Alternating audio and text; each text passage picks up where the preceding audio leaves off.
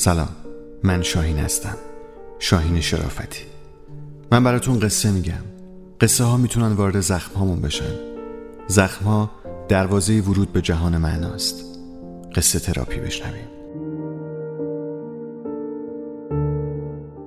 آبی دوردست نوشته ربکا سولنیت.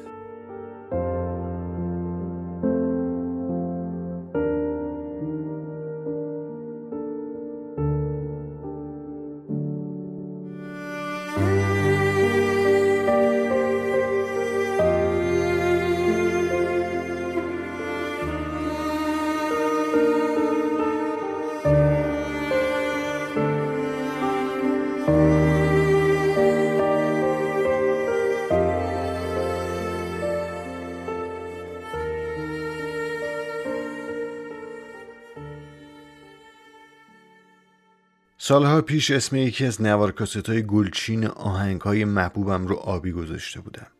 بعضی از آهنگاش درباره غم بود و بعضی دیگه درباره آسمان. بعضی هم هر دو.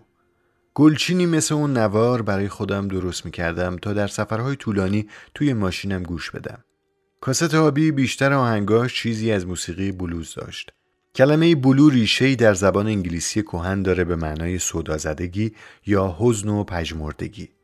انگار موسیقی داشت به ریشه هاش در حسرت و آبی دوردست برمیگشت.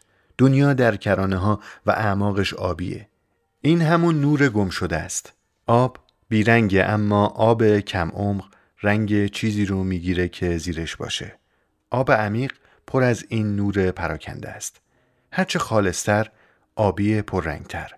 آبی افق. رنگ جایی از آسمونه که انگار با زمین در هم آمیخته. من بهش میگم آبی دوردست. سالهای سال شیفته آبی دورترین کرانه چیزهای چشم رس بودم. رشته کوههای دور آبی دوردست رنگ جایی که از اینجا پیداست.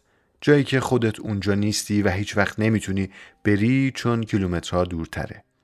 داشتم از نوار کاستم می‌گفتم اون نوار مثل گلچینی از داستانهای کوتاه بود. ترانه اون آهنگا همیشه درباره کسی بود که زخم رو به یاد می آورد زخمی که خیلی پیشتر رخ داده بود و شاید زمان هیچ التیامش نداده بود بیشتر شخصیت های اصلی این ترانه ها ناشناس و بینام بودند و با مبهمترین عبارات توصیف می شدند.